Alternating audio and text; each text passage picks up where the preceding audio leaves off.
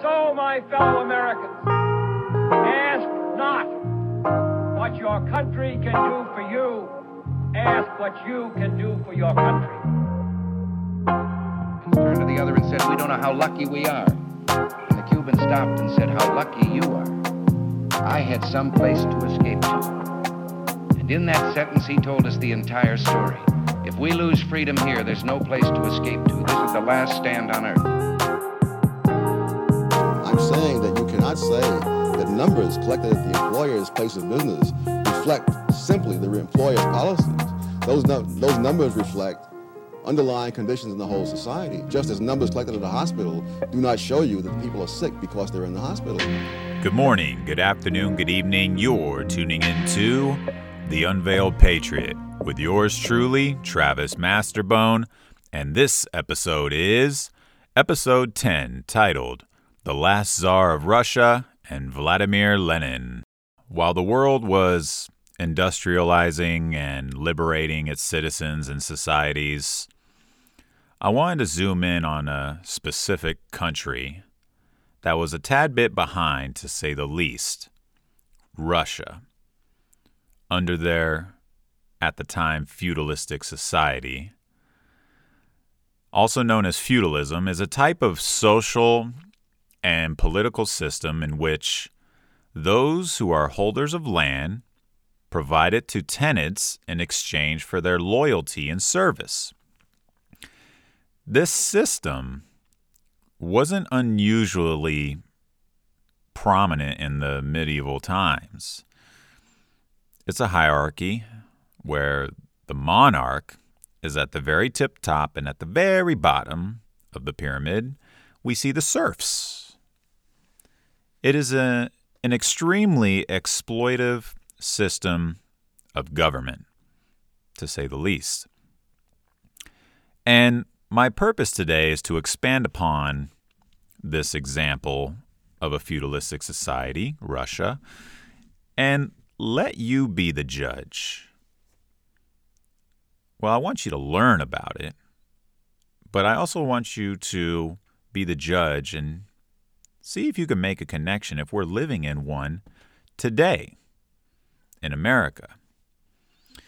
But a real quick tangent with that in mind, I came across a different hierarchy on Google, a modern one.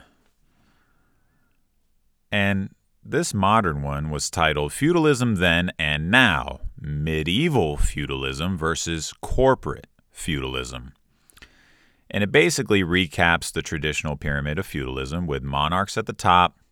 Under that, you have landed gentry, clergy, royal ministers, merchants, vassals, and then, of course, at the bottom, serfs, laborers, peasants. They're at the bottom. But then, mirrored to the right of this pyramid, we have today the central bankers being those monarchs at the tip top, right? Central banks, the bankers that operate it or own it. They exist here in the US, but they exist in multiple countries all over the world printing currency. Uh, so, central bankers or the the central bankers in regards to the feds, and then you have top bankers such as uh, uh, big bankers, J.P. Morgan, Goldman Sachs, right? Under that is corporate elites, Fortune 500s, executives. Then you got the elected officials, Obama and company, top bureaucrats under that.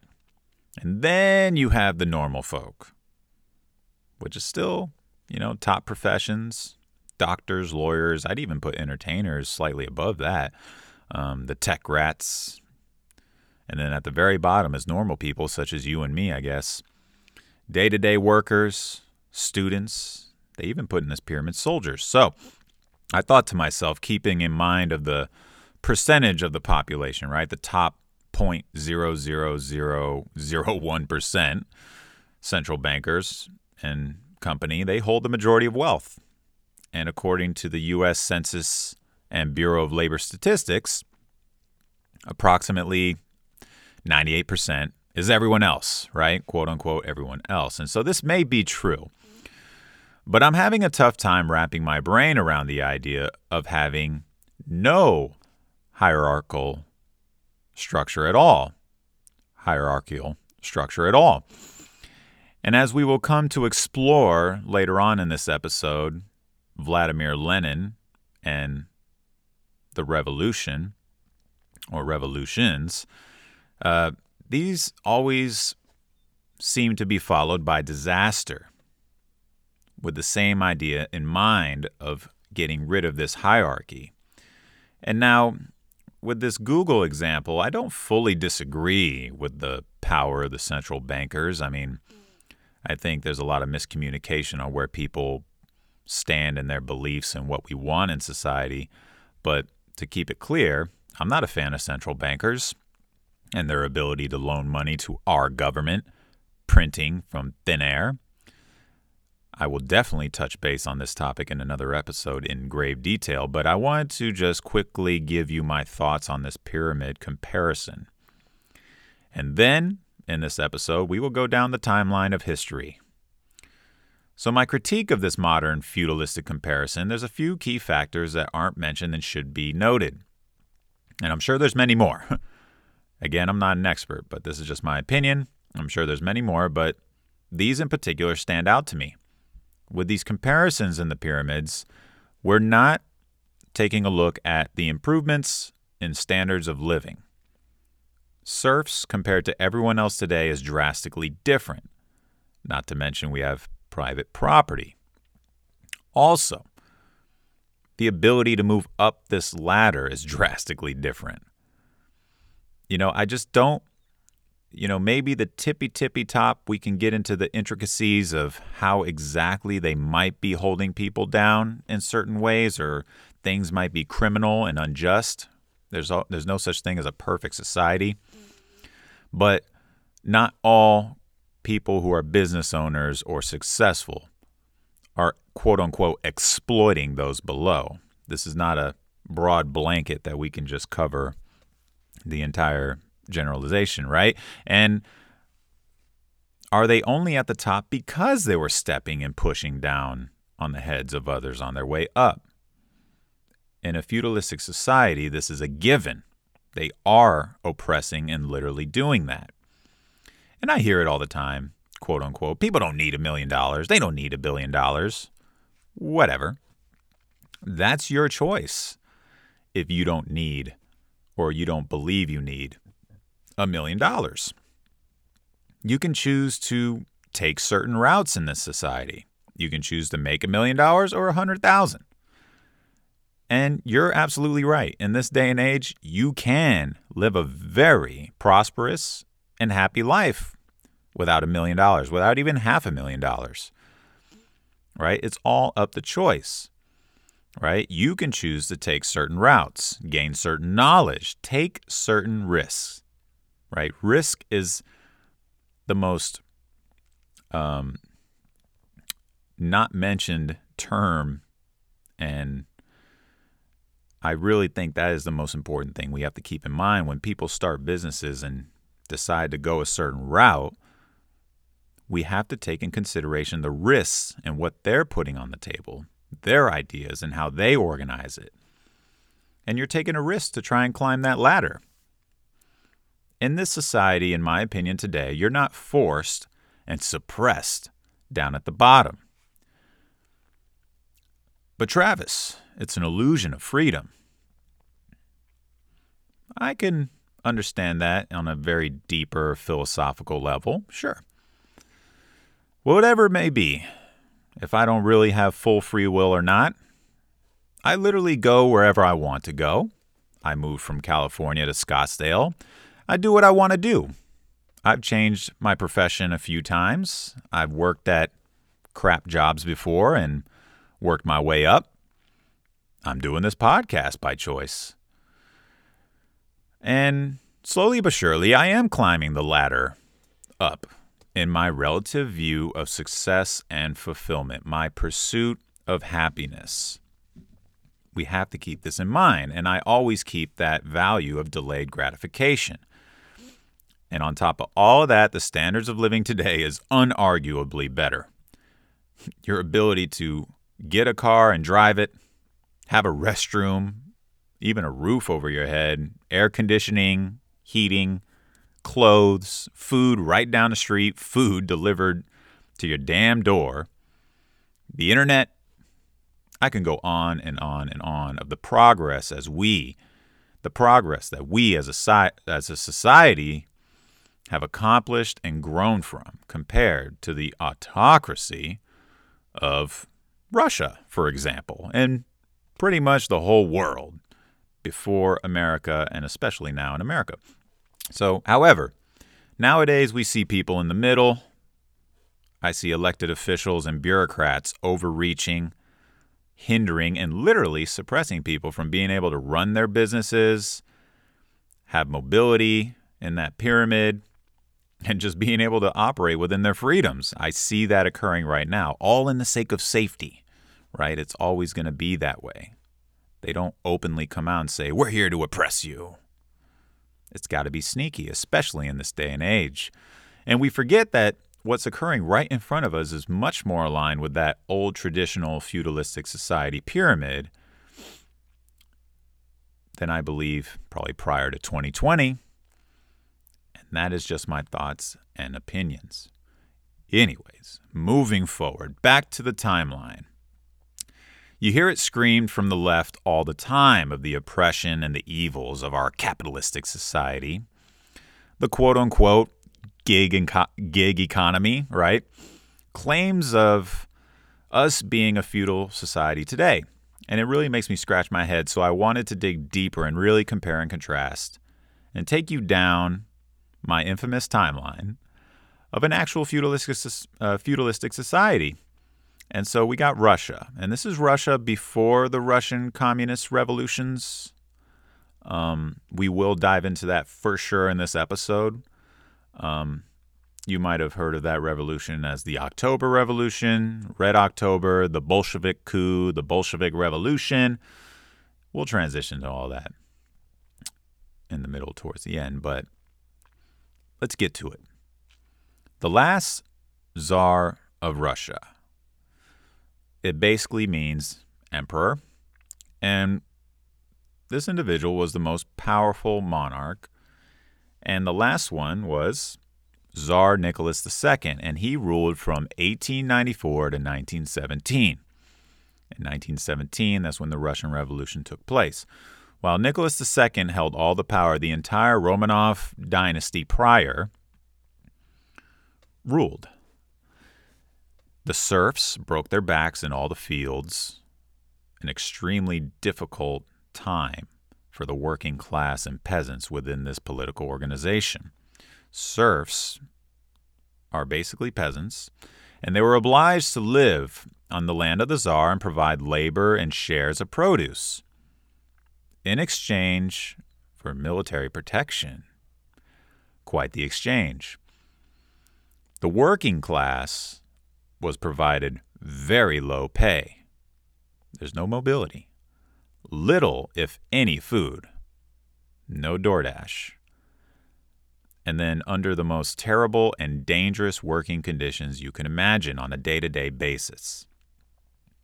Russia was an autocracy if we didn't know by now.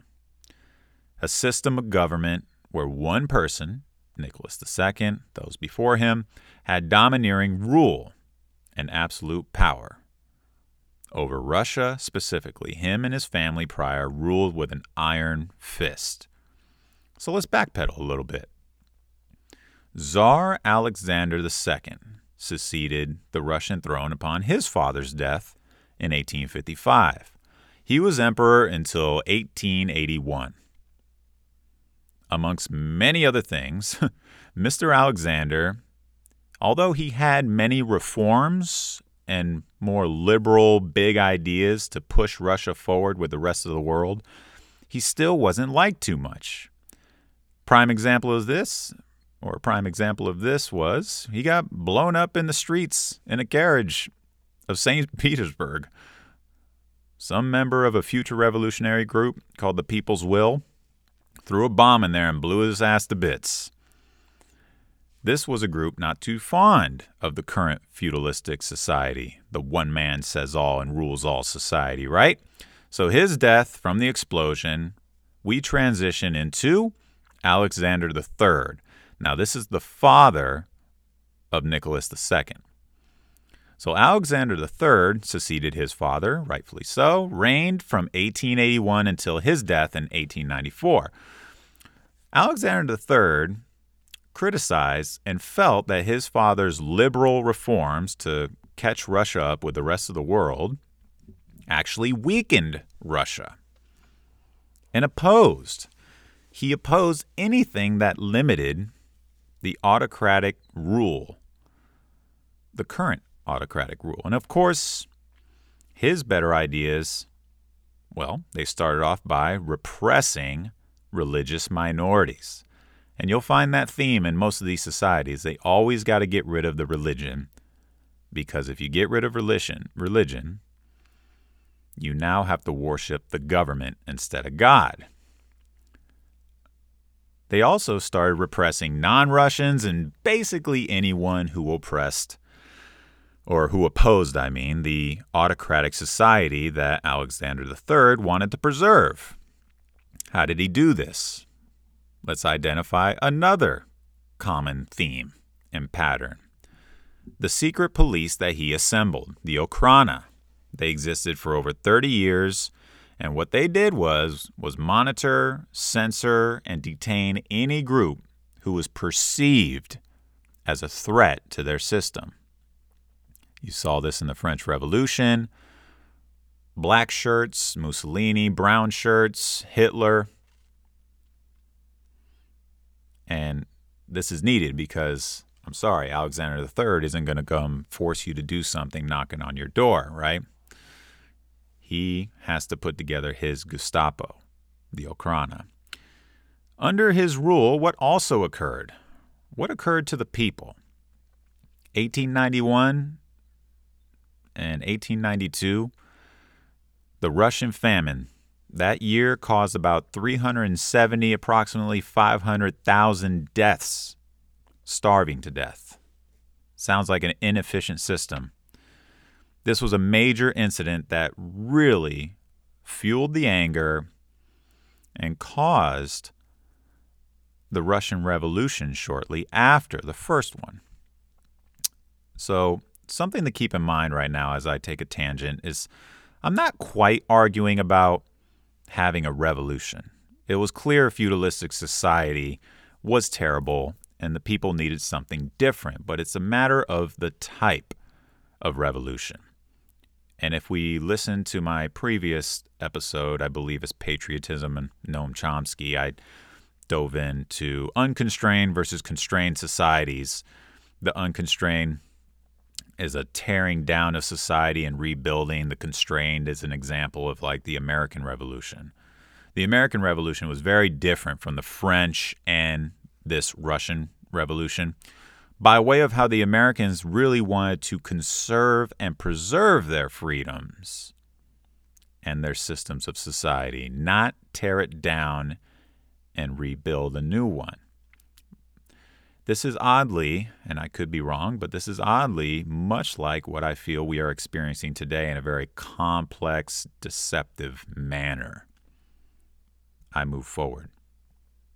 So, clearly the tyranny, mishandling, and dislike from the population of Russia existed under Alexander III, and upon his death, again, which was in 1894, factoid, this was due to kidney infection, in comes Nicholas II, the last Tsar of Russia. About time, right? So again, he was the son of Alexander III. But what was interesting about him, he was never really looked at as a strong leader through the eyes of his father. So upon his death, of course, secession occurs.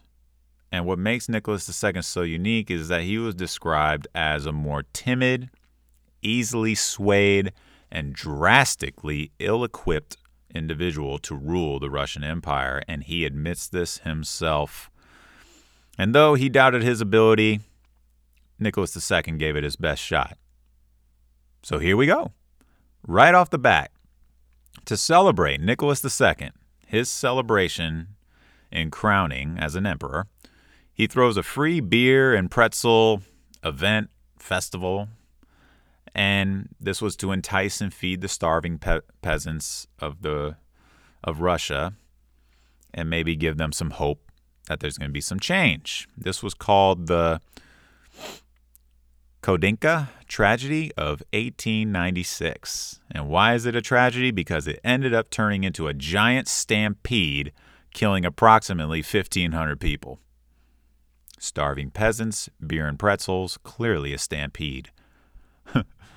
Then he gets the bad image right off the bat.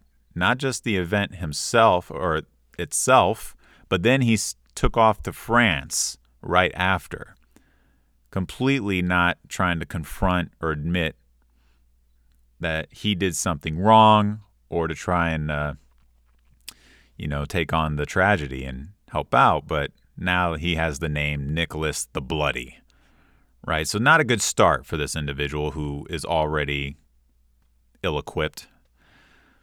The people start to really open their eyes. You know the world again around them is advancing being liberated. And what they're dealing with here is the secret police actively repressing the same terrible conditions of food shortages. You have this event, the dawning of the idea that the czar feudalistic system might need to take a back seat starts to occur. So multiple groups begin to, to form you know, when you notice systems developing from constitutional monarchies, democracies, and republics all over the world, there's obviously different and more potentially effective ways to operate a country.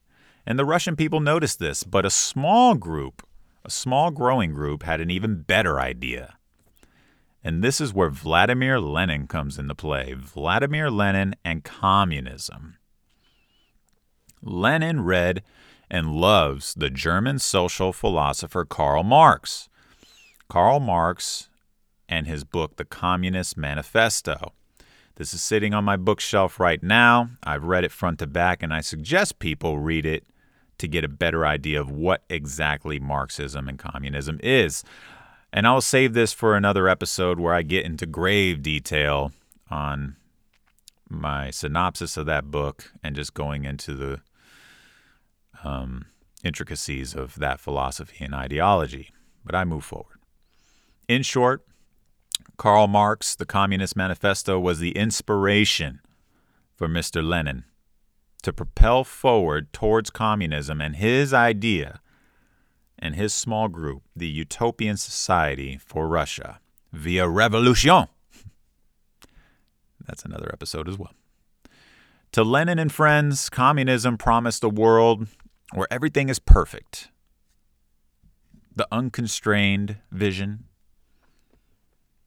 right? Everything is perfect. No workers are exploited. Not quite the same view as today, obviously, from Noam Chomsky. But back then, versus the czar and the autocracy, I can see how most people can see the optimism and could potentially get behind Lenin and his utopian views quote unquote, the birth of a new man was the ultimate angle he played. And you'll learn about bourgeois, proletarians, right? This was specifically targeted to the proletarian, the worker, the oppressed, against the bourgeois, the oppressor, the capitalists, right? Or in this autocracy, those who were oppressing. Communists were not alone in this endeavor. The striking similarities between the communists and Hitler's National Socialism are quite astounding if you study both. And especially when they're propagating the idea of a new man, right? And I have about 20 side by side propaganda advertisements um, from both of these machines and it's truly jaw dropping how similar they are. They are literally identical. feel free to message me and I could send them to you. It's fascinating, but they are damn near the same. And somehow, some way, the Nazis got the right wing label and uh, the communists got the left wing. But that's why we go back to my spectrum of my definition and my spectrum of right wing versus left wing. If you listen to my earlier episodes, it makes a little bit more sense to me.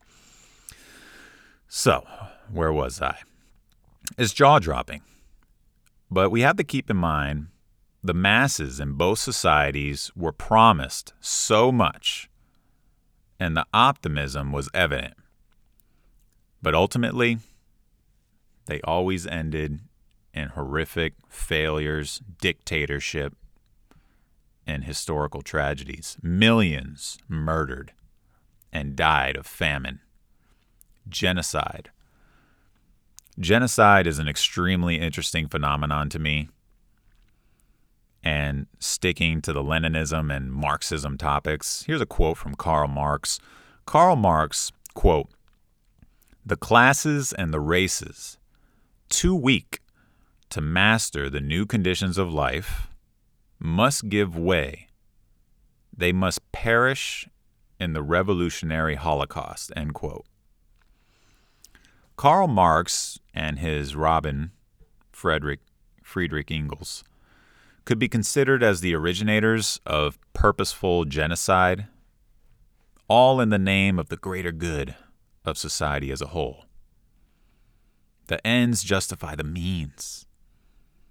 This was further perpetuated by Lenin, Hitler, Mao, Fidel Castro. I will go off. But essentially, there was always some common theme of killing off quote unquote parasites, vermin.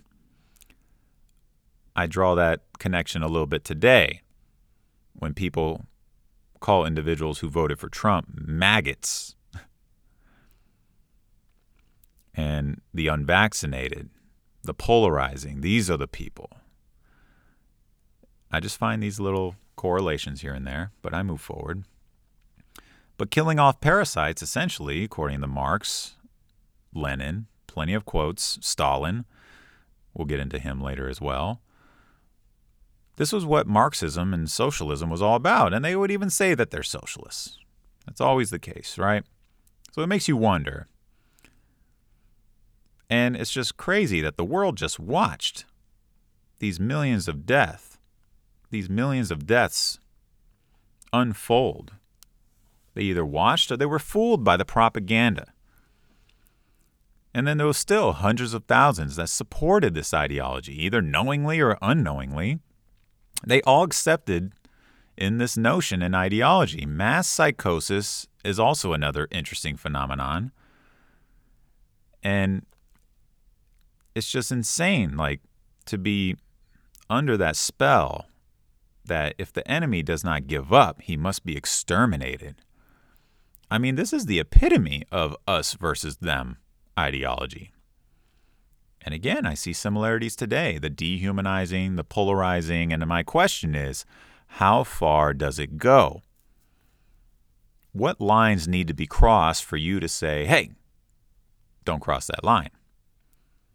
But then you get deemed an alarmist. It is a brave move to do that because you could be wrong. But at the end of the day, again, who is qualified to be that alarmist? And if so, when are you going to do it? Who, like, it makes no sense to me in that sense because it'll end up being too late when it gets to that extreme point. I don't think we're there yet, but we are really getting in an area where those similarities are becoming more and more vivid in this day and age. So back to my timeline. 1898, we have the formation of the Russian Social Democratic Labor Party. My goodness, that sounds great. This was a revolutionary socialist political party that formed with the intent to unite various revolutionary organizations into one party against the Russian Empire. Sounds great. Get everyone together. Let's take care of this feudalistic society. However, in 1912, this party split. Why did they split? Vladimir Lenin. He had a one track mind. And an uncompromising view of the communist ideology. And this essentially caused the split. People had their concerns of him, Lenin himself, becoming a dictator. Go figure. So the split was between the Mensheviks and the Bolsheviks. The Mensheviks means the minority, which is ironic because they were actually the, the real majority, and they were less radical. The Bolsheviks, which meant the majority, but they were actually the, the minority, they were more radical and under Lenin, and this later becomes the Communist Party of the Soviet Union, the Bolsheviks. So, essentially, these guys, in this time during all these formations of groups, we have to keep in mind we still had the Okhrana, the oppressive society of the Czar, and essentially, long story short, the Bolsheviks get exiled. Lenin gets exiled. Because you can't worship and believe anything other than the Russian autocracy. See you later. So, we will revisit Lenin and friends later on, but it's important to note that once I get into these next events, Lenin and the Bolsheviks were not a part of it on the first stages of revolution. They were exiled. So I wanted to introduce a very prominent figure. His name is Sergei Witt or Witty. Correct me if I'm wrong, sorry. 1905, he was appointed the first chairman of the Russian Council of Ministers, and this is essentially the first prime minister of Russia. And he was an influential advisor to Nicholas II, known as the perpetuator of industrializing Russia. He had the brilliant idea of building factories, textiles, and catching up to the rest of the world that's advancing around him, around them. And he did. However, this transitioned into terrible working conditions, poor long hours, low rate, uh, low wages, terrible sleeping conditions, and much much worse. And so this working class started to strike in mass. People were unhappy still, from serfs to the liberals, even. You name it. And of course, during all this um, backlash, Nicholas II, like all tyrants, they love to resort to war as a distraction, as to kind of, you know, blanket their flaws and manipulate and just show it through patriotism, nationalism, right? They go to war. Minus the details, they end up going to a war with Japan. And it's like, we can't take care of the stuff at home let's go to a war out there. And then they end up losing. So just add that to the list of issues and humiliation for Nicholas II and Russia. And so, with all of this brewing, this is where the verge of the first revolution comes so close, is so close that the people could taste it. All you need is just seriously one event to ignite this process. And sure enough, that one event did occur. Bloody Sunday. Bloody Sunday, also known as Red Sunday, January 22nd, 1905. This was the day where a peaceful protest took place led by a very popular priest, Father Georgy Gapon, and many other protesters. All protested unarmed, nonviolent, signed a petition and tried to deliver it to Nicholas II for better working conditions, hours, limitations of centralized power, peaceful protests. This turned into that tragedy needed. Imperial soldiers opened fire on the crowd, approximately 200 killed. Innocent this makes me really, really believe that in this in America today, the the right and the ability to protest, freedom of speech, is so important. They just wanted things to change and get better. So, although Nicholas II didn't order the massacre, speculation, he was held responsible, of course.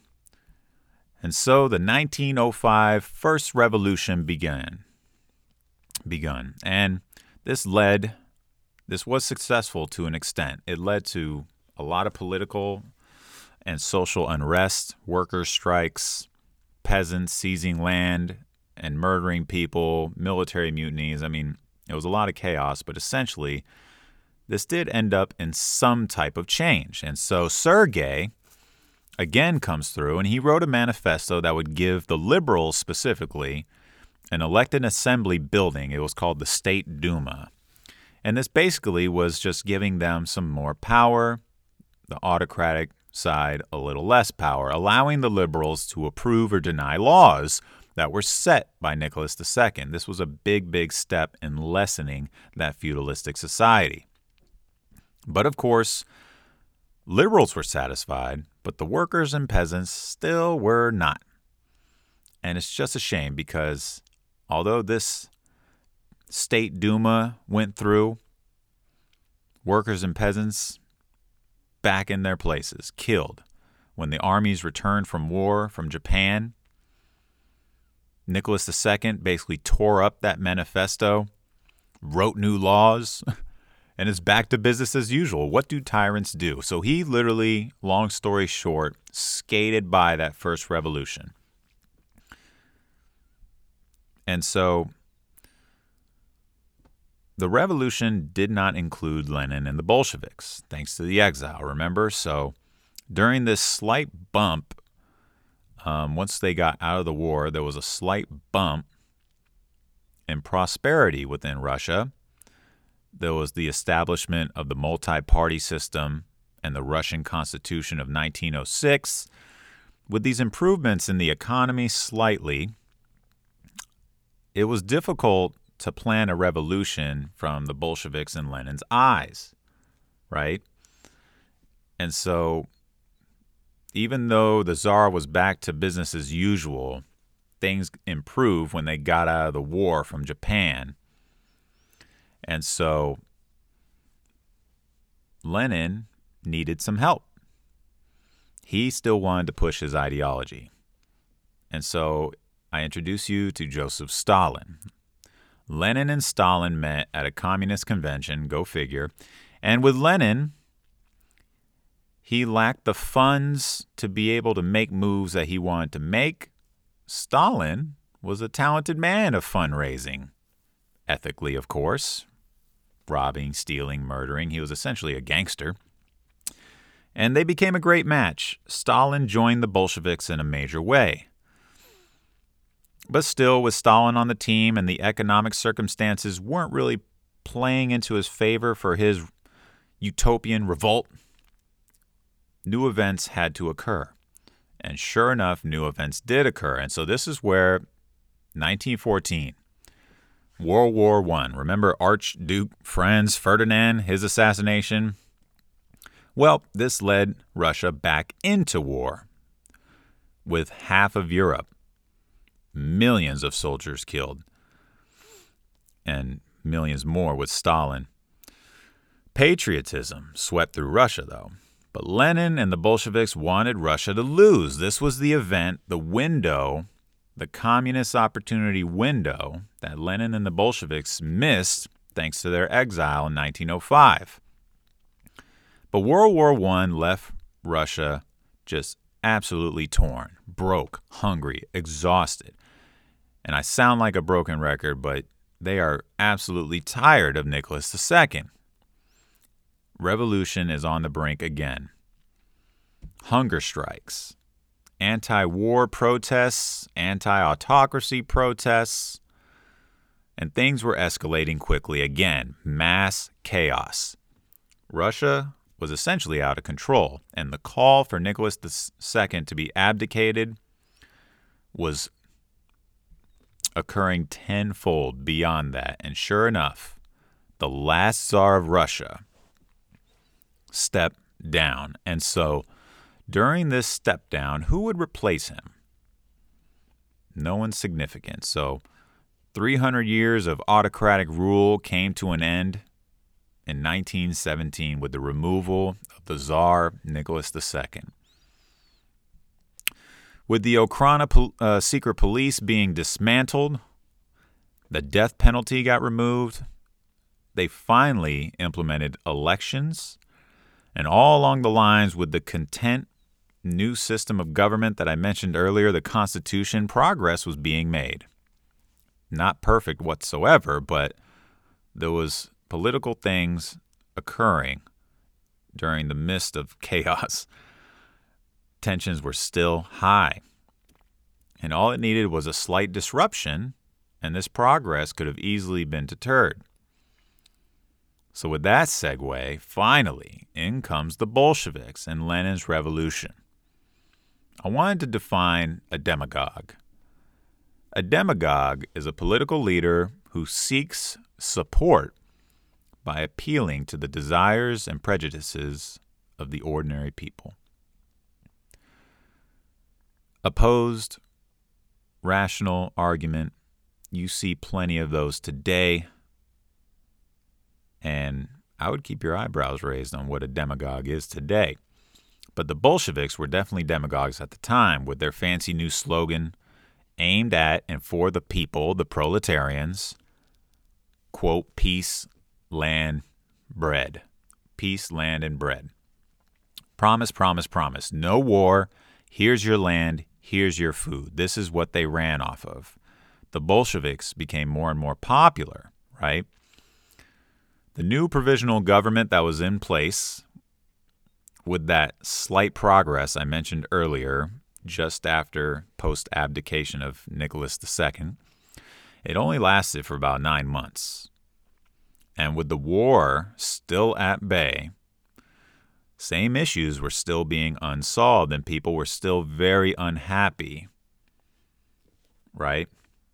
It almost seemed after that nine months that the czar never really left. And so what really set it off was July 1917. They call it the, the July Days.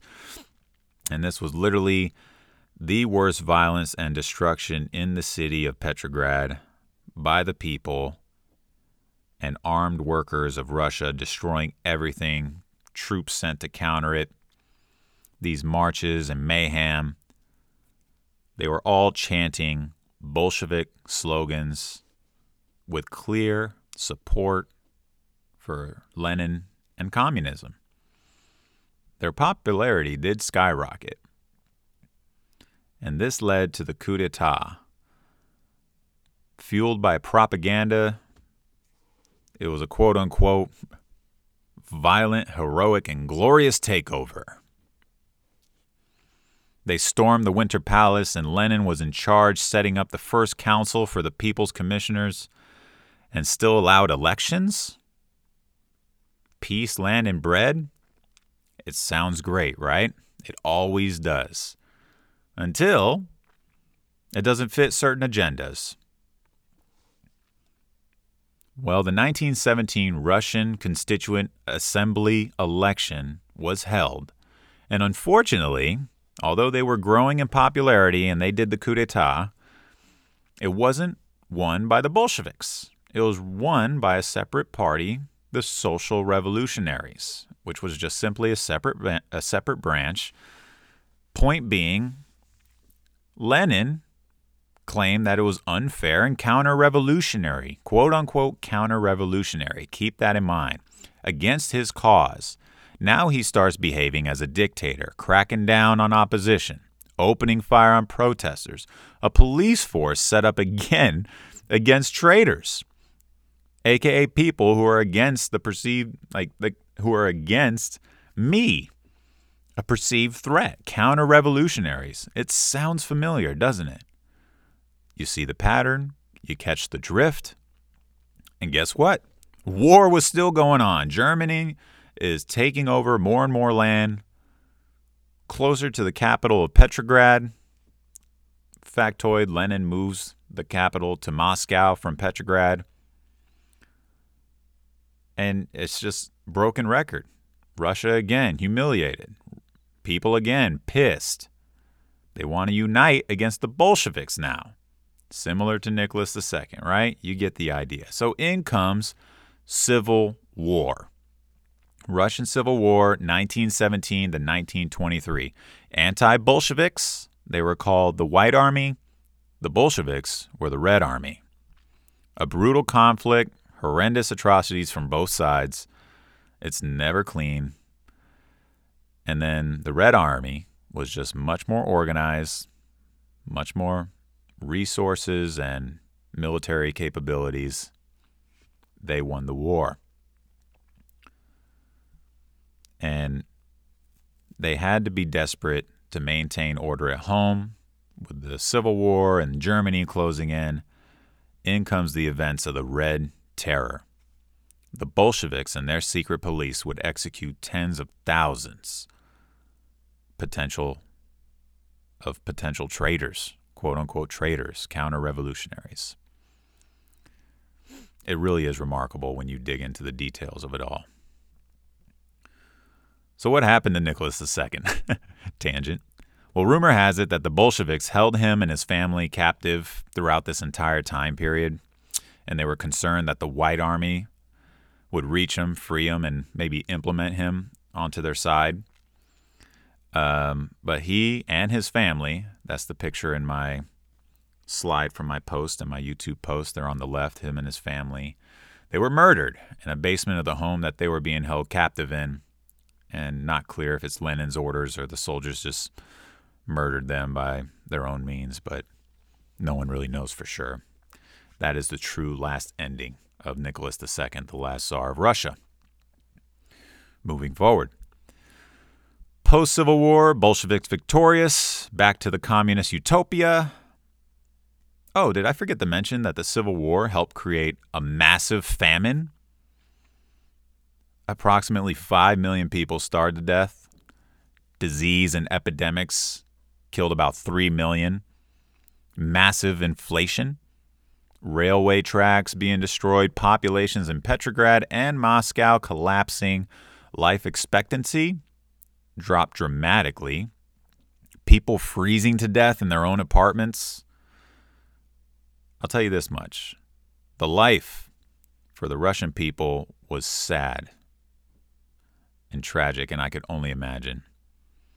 It was nothing more than a constant scavenge for food and search for shelter. But hey, in 1922, the declaration of the creation of the Union of Soviet Socialist Republics occurred, the USSR. And Lenin's health started to plummet. After being shot from attempted assassination, two strokes, and all the stress of all the shit that I've been rattling off today. With his death near, someone had to take charge. Someone that I haven't really name dropped much in all of this historical timeline context. Leon Trotsky, he played a major part in winning these wars for Lenin, and he seemed like the guy who was strong enough and smart enough to take the reins and it seemed like a, a shoe in. However, remember that guy, Joseph Stalin? Yeah, he pulled it off instead. Very unexpectedly, but he did it in a very strategic way as well. And so, my next episode, I really intend to continue this timeline as we dive into the the details outlining and highlighting how Stalin ended up taking the reins after Lenin and expand upon the consequences and the continued shit show that follows. The quote unquote man of steel, Joseph Stalin, one of the most famous tyrants and dictators throughout human history. So, as I close, what is the takeaways of all this? Well, Lenin's intentions, I believe, and what people historically note believe is that he was genuine. There was obviously a need to get rid of this feudalistic society. But there was also the clear, obvious truth that he was just cruel, and he will go down in history as one of the most vicious dictators known to man. And sure, we can make the case it seemed that he wanted what was best for the people of Russia. It always sounds that way. To be done with the autocracy, to develop his communist utopia, divide everything up equally, equal for everything, all the land, peace. this, that, and the third. he never got to see it, unfortunately. Dealing with the wars and collapse of the Russian economy on multiple levels, he was without a doubt evil and responsible for millions of deaths. Even if someone has the best intentions, it is to highlight that here we have a prime example of people with the best intentions who end up being the most brutal tyrants. And we see this over and over again. Implementing systems and ideologies that just don't work. I choose to veer away from that as much as possible. But yet to this day, we will still, somehow, some way, preach similar or damn near the same ideologies and policies today. And they predominantly come from the left and centralizing power. I suggest to deliberately read and try to comprehend history. Do your best, as I do mine, to connect the dots to today's politicians and policies, and you'll start to recognize who the demagogues are and unveil which systems work best for our society and have worked best. Here at home, I don't believe whatsoever that we are the same medieval feudalistic society, and I have no intention of implementing policies that even remotely resemble these Leninism revolutionary strategies and rhetoric. Again, broken record. Intentional, unintentional, it doesn't matter to me. To be continued. So please like, share, subscribe, and follow all that shit. Thank you again from the bottom of my heart for listening to The Unveiled Patriot with me, Travis Masterbone, and I look forward to you tuning in next time. Farewell.